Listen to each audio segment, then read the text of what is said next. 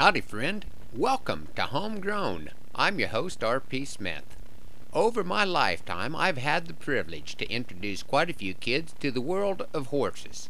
Our latest trainee is Mune, a 19 year old farm boy from Obihiro, Japan. His farm is on the northern island of Sapporo. The three generations that are involved in the operation raise potatoes, beets, radishes, and carrots. This time of year on our ranch, we're fairly involved in horseback activities. We AI a large part of the cow herd, which means I need some help at least once a day from some of the crew.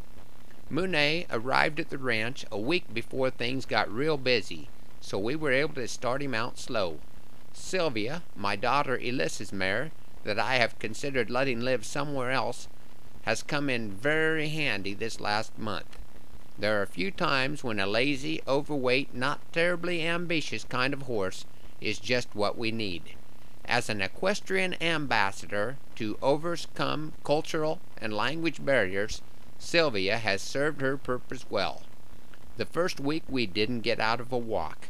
A good share of that time they would dally to my horse, because Sylvia's natural chosen speed is a slow graze and Mune is too polite to impose. He has come along very well.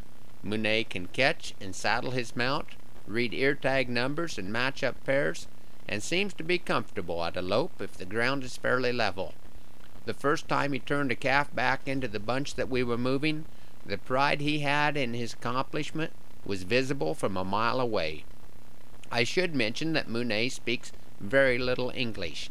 They had studied English for three months before arriving here, and I don't believe that some of the commonly used ranch terms were part of the training. We have discovered that the phrase, get out of the gate, does transcend language barriers, but I think it may have more to do with the tone with which the phrase is delivered. Yesterday Mune asked if he could ride a different horse. I think he felt like he was ready for something with a little more zip. Most of our horses I consider fairly well broke but they are not ones you can put just anybody on. Through the process of elimination, I decided to let him try my older gelding, Jimmy. I often make the mistake of assuming that a horse gets more sensible as they get older. Things had been going along pretty well. It was a slow day, and we only had three pair to bring in. I offered to block a gate and let Mune and my son Will get around the cattle. Jimmy decided to become the ugly American. He made a quick trip along the windbreak fence, giving Mune his first taste of cedar, then turned for the open ground and kicked in the afterburners.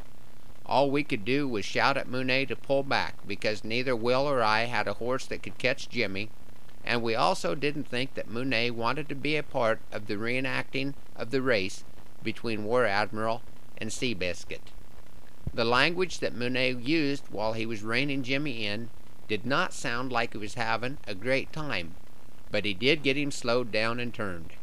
As he followed Will and the cows through the gate, he did manage a smile and said, Very dangerous. Tomorrow, ride Sylvia. When I consider the courage it would take to come from another country and be immersed in a completely different lifestyle, able to communicate only by sign language, Somehow I doubt that he won't make another try at one of the other horses before his time with us is over. He came to our ranch from half a world away. We smile a lot, and we say okay. He pitches right in on a job that needs done. I hope he's not lonely, and that he's having fun. He's dug thistles and ditches and set fence posts, but watching cows is what we've done the most a skill he won't use in his native land. I wonder if this trip is near what he planned. When saddle sores or memories will he finally look back at how fast the time went and the schedule we lack? Some jobs won't be finished when his visit does end. But what really matters is that we've made a friend. If any of you homegrown listeners happen to be in the David City area this afternoon, I'm doing a tent show as part of the Butler County Fair. I'm scheduled for 3 o'clock. Hope to see you there. And I hope that you can join us next week for another ride on Homegrown.